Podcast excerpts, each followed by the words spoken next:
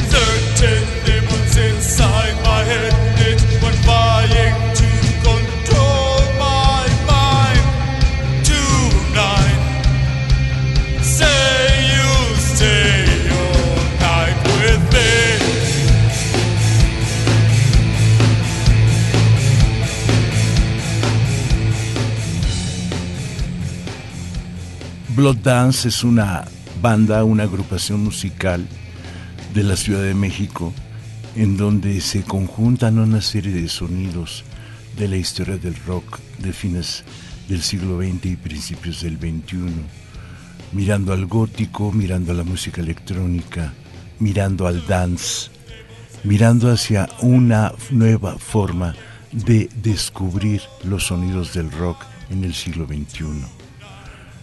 Blood Dance nos hace girar en un viaje a los asteroides y a lo más profundo de la Tierra. ¿Qué tal? Buen día, ¿cómo están? Maestro, muy buen día. Está con nosotros Natasha, el baterista de Blood Dance, y Brisa Morales, la bajista. Y vamos a conversar sobre esta historia de la banda, Natasha, un poco, pues buscando la raíz la raíz musical y la raíz existencial de esta banda. Natasha, ¿tú cómo llegas a la batería? Eh, en realidad, eh, yo empiezo muy tarde mi carrera como, como baterista, si es a lo que nos referimos. Eh, aunque fue algo que yo deseé toda la vida, desde muy niño yo tenía claro que yo quería ser baterista. desgraciadamente en, mi núcleo familiar no había las posibilidades y tampoco había como la seriedad, no, no se le ve como una carrera de seriedad, no se le ve como algo que hacer realmente, sino más bien em, pues como un pasatiempo, algo que está un poquito vedado para nosotros. Pero bueno, me, aferré, dije es esto o nada en la vida y empecé como a los 20 años a estudiar en una academia de bellas artes, percusiones y me tocó un maestro de percusiones que justamente es baterista, Enrique Castro. Eh, y de ahí, bueno, pues empezamos a estudiar, empecé a trabajar con él. Eh, me refiero a como secretario, ¿no? Esta figura de, los, de los maestros que... Staff. Sí. Ahora ya es el staff. él me decía el secre. El secre, el lenguaje de los setentas, ¿no? Sí. Pero sigue siendo cariñoso. y, bueno, pues... qué banda tenía él? Él tocó con muchísimas leyendas del jazz en México, eh, entre ellos Francisco Mondragón Río, a quien conocí, híjole, era, era muy, muy querido. Este, Miguel Bermejo, Bobby Manso, este, Juan José Calatayud. O sea, yo, a mí me tocó este, ser secretario de todos estos personajes y bueno, encantado de la vida, ¿no? En el ámbito jazz en México, en el Nuevo Orleans. Todavía no, no, existía, me parece, el 5, pero el Yazorca, eh, sí, el Yazorca, efectivamente. Me tocó estar en lugares, o sea, fue un trabajo muy privilegiado realmente.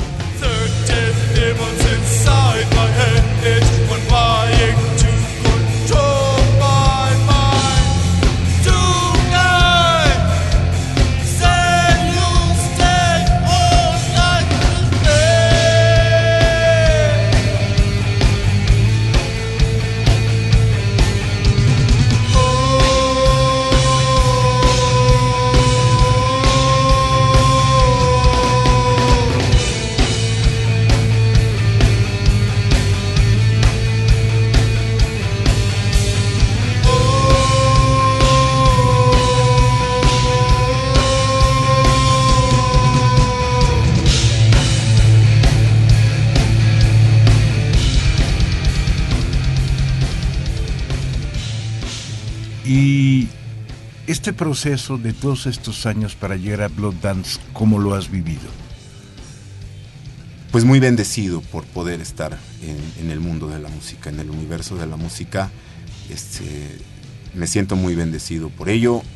el encuentro, el primer encuentro con Alberto Martínez, que es el fundador de Blood Dance, se, fue, se dio de una forma muy casual, o sea, algo que realmente no esperaba. Yo estaba eh, terminando eh, una, una, banda con la que estuve mucho tiempo, en, la que yo escribía las letras, componía algunas músicas, la mayoría de las músicas, escribía todas las letras y le daba dirección a la banda y se llamaba Lago de los Ensueños, o se llamó Lago de los Ensueños.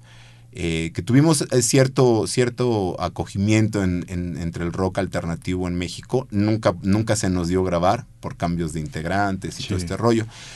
Y llegó el momento en el que, bueno, creí que era conveniente ya terminar la banda.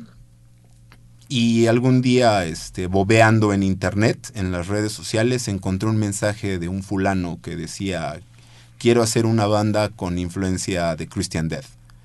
Este, si estás interesado, estoy buscando elementos, si estás interesado, mándame un mensaje. Le mandé mensaje y curiosamente vivía a escasos minutos de, Villa de Cortés, él vivía en la Narvarte.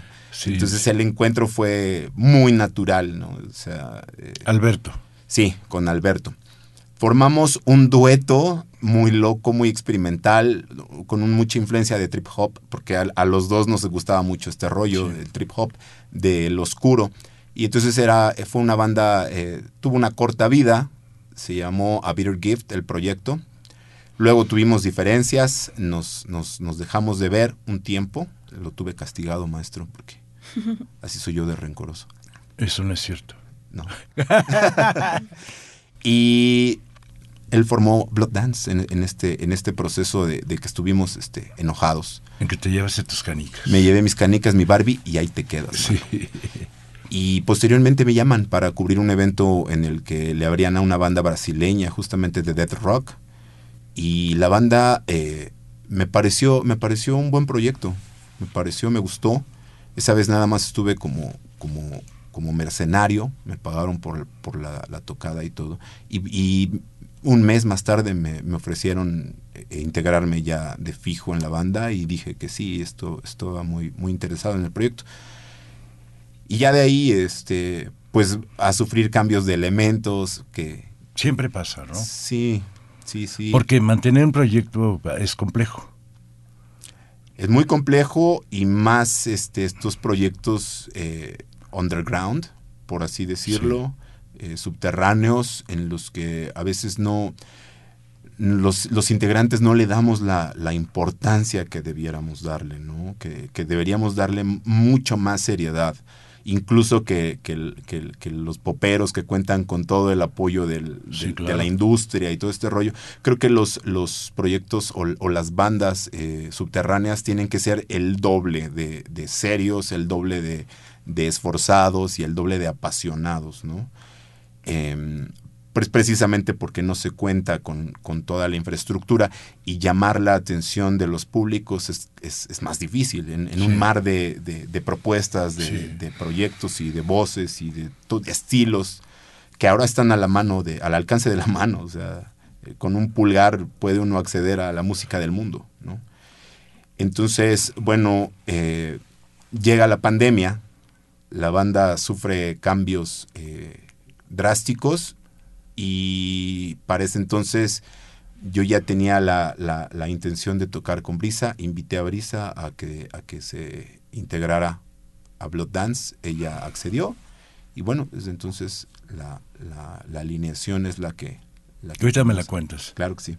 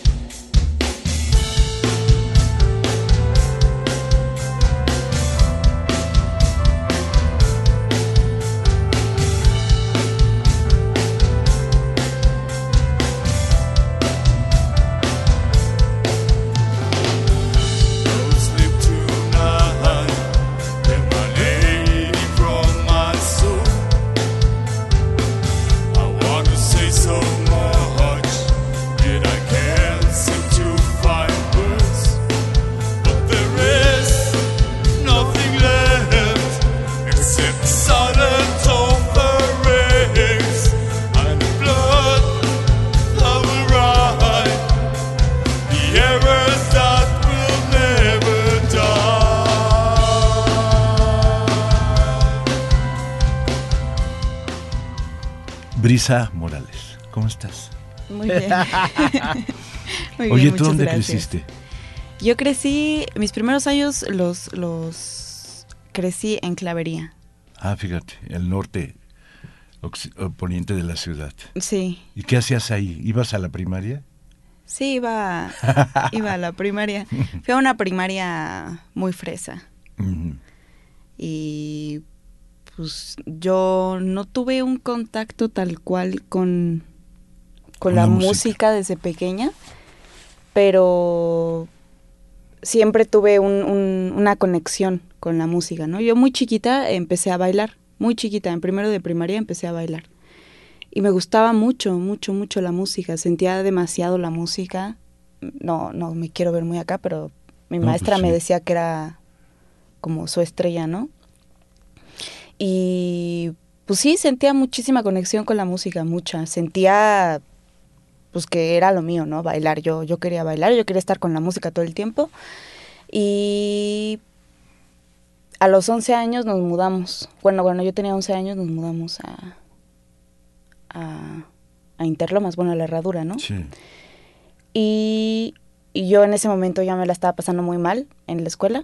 Pues igual no, no era tal cual rechazada, nunca me expulsaron, pero tampoco, tampoco tenía muchos amigos. Se puso rojo.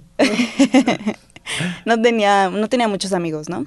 Entonces yo ya estaba pues muy cansada y yo le decía a mi mamá, ya no quiero ir a la escuela, ya no quiero, ¿no? Yo le decía, yo quiero algo que tenga que ver con arte, si no, no quiero. Y mi mamá me dijo, pues vamos a buscarte algo que hagas por las tardes, que sea de arte. Yo le decía, bueno, pues vamos a, o sea, quiero música. ¿No? Eso es como mi, mi, yo quiero entrar en música porque yo, o sea, ya me estaba rindiendo, ya decía ya. A la escuela yo ya no voy, ya no quiero hacer nada, ¿no? De mi vida. Y mi mamá me dijo, pues buscamos una escuela de música por allá, porque ya vivíamos hasta allá. Sí. Y yo decía, bueno, ¿no? Entré a una escuela de música horrible, ahí. Este, no, bueno, no, no horrible, pero no me sentía cómoda, era... Muy formal muy formal, una vibra no, pues no muy padre, ¿no? Y aparte mi papá no me dejaba estudiar música. Y yo le decía desde que tenía 12 años, yo le decía, bueno, desde que empecé con esto de que quería estudiar música, yo le decía a mi papá que yo quería el bajo. Yo quería el bajo y quería el bajo y quería el bajo y quería el bajo y mi papá me decía, no, tú, tú la guitarra. Si no, no. Y yo decía, pues es que lo mío es el bajo, ¿no? Yo quiero el bajo, pero fue como la condición y dije, bueno, entonces entro en guitarra y ya después puedo convencerlo. Y dicho y hecho, ¿no? Pero llegué a esta academia y, y no estaba muy cómoda, no me gustaba tanto, no... Pero yo decía, bueno, es lo único que tengo, ¿no? Entonces también ya quería más, quería más de la música. Me empecé a, empecé a tener una relación pues muy chida con la música, ¿no? Se empezó a convertir en, en mi salvación. Entonces yo dije, bueno, pero quiero más. O sea, está muy padre esto, pero quiero más, quiero meterme más, quiero entender más, aprender más. Entonces empezamos a buscar otra academia y llegué a la academia donde conocí a Nat. ¿Qué academia es? Era una academia que se llamaba Sound City. Llegué ahí cuando yo tenía 13 años. ¿Y dónde está esa? En Interlomas también. Ah, muy bien. Sobre... ¿Hasta allá dabas clase? Sí. Allá este, nos aventamos 13 años, maestro, en viajes interestatales diarios. Sí, claro, viajes interestatales. Sí, sí, sí está muy, está muy lejos. Sí.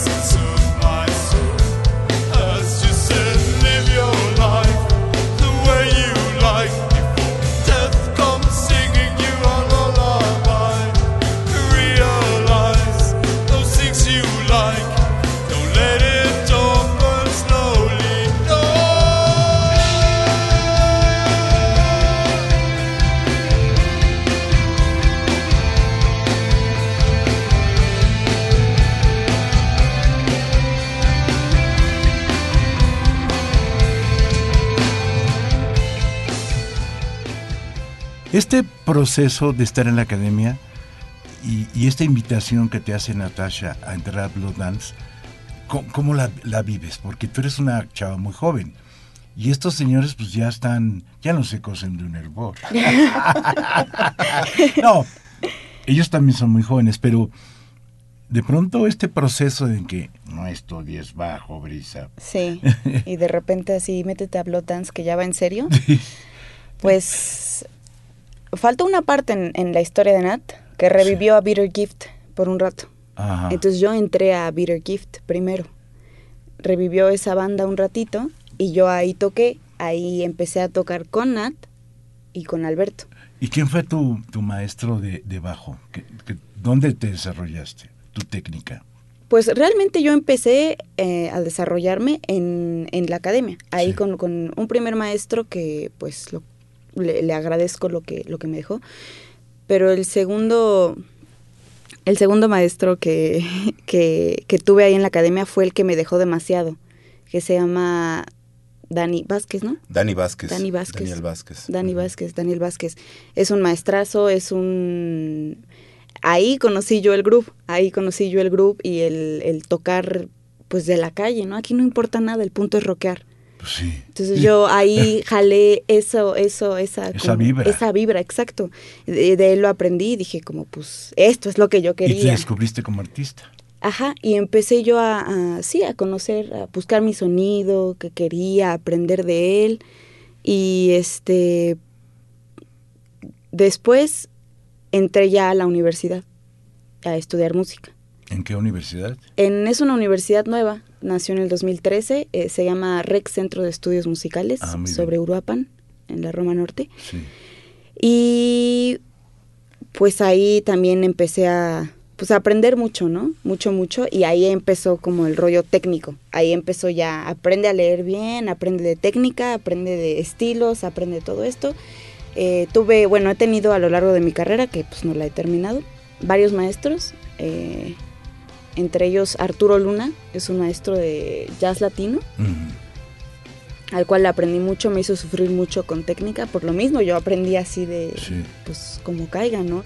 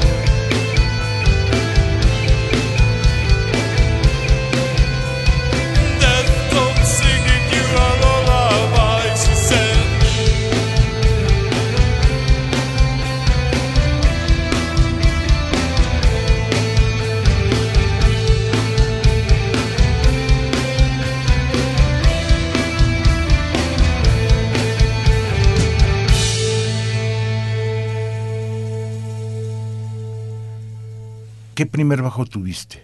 Mi primer bajo fue un bajo que compré ahí justamente en la academia. Sí. Eh, es un DIN metalero. Sí, sí.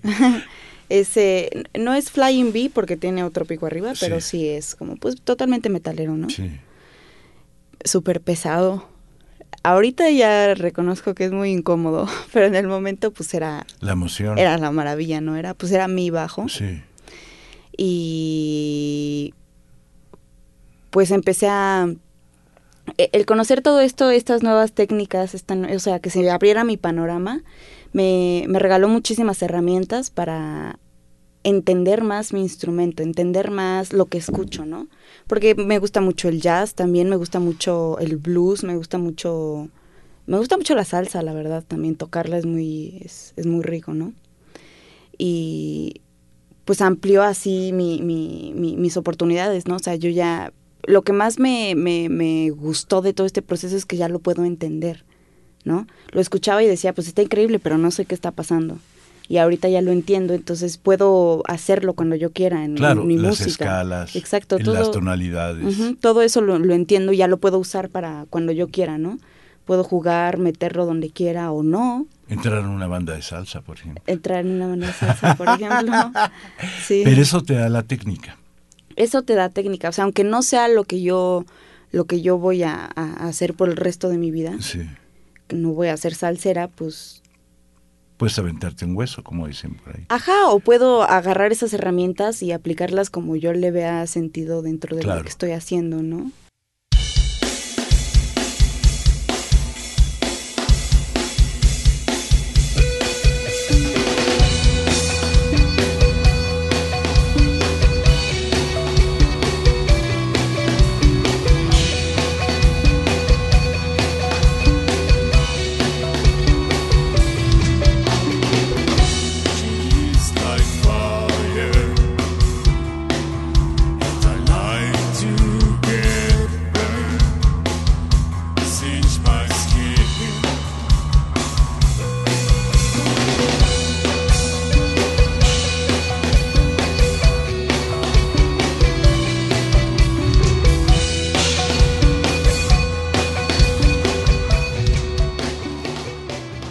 Cómo conoces a la gente de Blood Dance? Primero por la otra banda. Primero Te invita Natasha. Ajá, exactamente. Cuando conozco a Natasha, empezamos a... Ahí en la academia luego se daban momentos de, de como de llamear todos juntos, ¿no? Entonces ahí empezamos a, a tocar juntos de repente y todo ese rollo. Y pues pasaron bastantes años y me invita a Bitter Gift. Entonces empiezo con la Bitter Gift, empezamos a tocar, a sacar las rolas, a grubearlas, a ensayarlas. Tuvimos una presentación en noviembre del 2021. Eh, y de ahí pasan cosas en Blood Dance que necesitan bajista. Y ahí me llama Nati y me dice que si quiero entrar. Y yo dije, sí, o sea, ni la pienso, ¿no? Yo, Sí. yo ya había ido a, a verlos, yo ya... Es un gran espectáculo, ¿no? Sí, yo ya era fan. Sí. O sea, yo era fan totalmente, ¿no? Y pues ya que me dice, ¿quieres entrar? Yo, pues ni la pensé, ¿no? y sácate las nueve, diez canciones en un día, o sea, de jueves a viernes para ensayar. Y yo, toda ñoña con mis apuntes. No, pues, lo bueno es que ya Exacto, también me regaló puedes eso, hacer ¿no? tu cifrado. Exacto, hice mis cifrados y todo. Sí. Y pues el, el, el, el estudiar, pues me ayudó muchísimo a eso, ¿no? A tener como. y a sacar más rápido las, las rolas, como que entiendes armónicamente lo que está sucediendo y no tengo que estar mil horas escuchando qué nota es esta, qué nota es esta, como que escuchas y dices, ah, bueno, esto es una progresión tal, ¿no? Sí. Y, y- y todo eso, pues gracias al estudio me, me, da, me da, pues eso, facilidad, habilidad. She has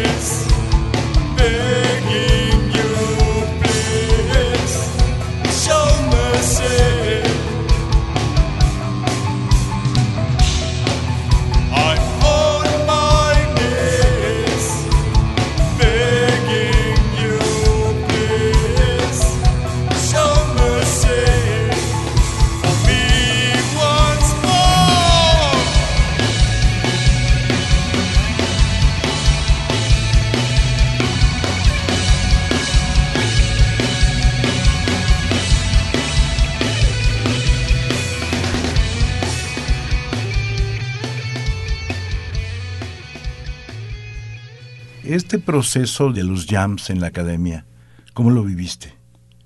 Pues la verdad es que mm, yo me divertía mucho, creo que me sentía demasiado libre, no tenía ningún tipo de prejuicio, entonces era muy divertido. Como que en esos momentos pequeños yo me daba cuenta que que en serio no podía yo hacer otra cosa en mi vida. Por la comodidad que sentía, por la libertad. Y luego había presentaciones de la academia también. Entonces, el ya estar en vivo, aunque fuera un escenario así, una tarima Sí, chiquitita, claro. para las familias de los, de los alumnos nada más, yo sentía, no hombre, yo me sentía rockstar, ¿no? Era increíble, increíble. Entonces ahí también yo me voy dando cuenta que yo no puedo hacer otra cosa en, en, en- Sí, pues en este mundo, ¿no? Sí, Yo nací para esto y no hay de otra. Eh, este proceso en donde entras a Blood Dance y empiezas a tocar ya en vivo, o sea, de pronto de la academia, estar en vivo con estos monstruos. Sí. sí. ¿Cómo te sentiste? Yo tuve una banda antes, una banda eh, que se llamó Sex and Cherries. Qué buen nombre, ¿no? Imagínate. Pues era eso, pop, pop rock. Sí. Entonces tuvimos varias presentaciones, pero todo el tiempo fue un rollo, pues más fresita, más fresón, ¿no? Entonces no, pues yo me sentía igual muy cómoda en el escenario. Siempre me he sentido muy cómoda. Obviamente luego me dan nervios, pero nunca he dejado. Es normal. Ajá. Y la verdad es que se siente increíble esos nervios, como esa adrenalina, Sí. es increíble, ¿no? Entonces yo ya tenía medio experiencia de estar como en un escenario, pero no había nunca, nunca, nunca había sentido esa energía de adentro, No, de los y músicos. de pronto tocas en Puebla. Y, y cuando entré a Blotans, ese año fue así. O sea, en enero empecé yo, eh, creo que la primera presentación que tuve fue el 30 de enero, en una fiesta. Y de ahí, febrero, marzo, abril, o sea, seguidos, seguidos, seguidos, seguidos, seguidos. Y que vámonos a Puebla, que vámonos a Oaxaca, que vámonos a Puebla otra vez. Y no, no, no, loquísimo. Y yo, pues me, me encantó, me encantó, me encantó, me encantó. Y sentir esa energía de adentro o sea, de los músicos con los que estás tocando, sentir esa conexión con Nat cuando estamos tocando como sección rítmica, como ese peso que tiene, es increíble.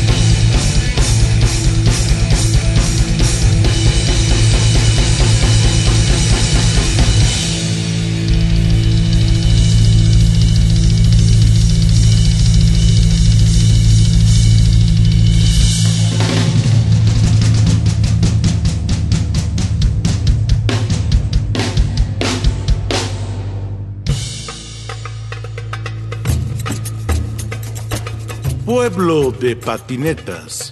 Comentarios de rock, trova y cultura.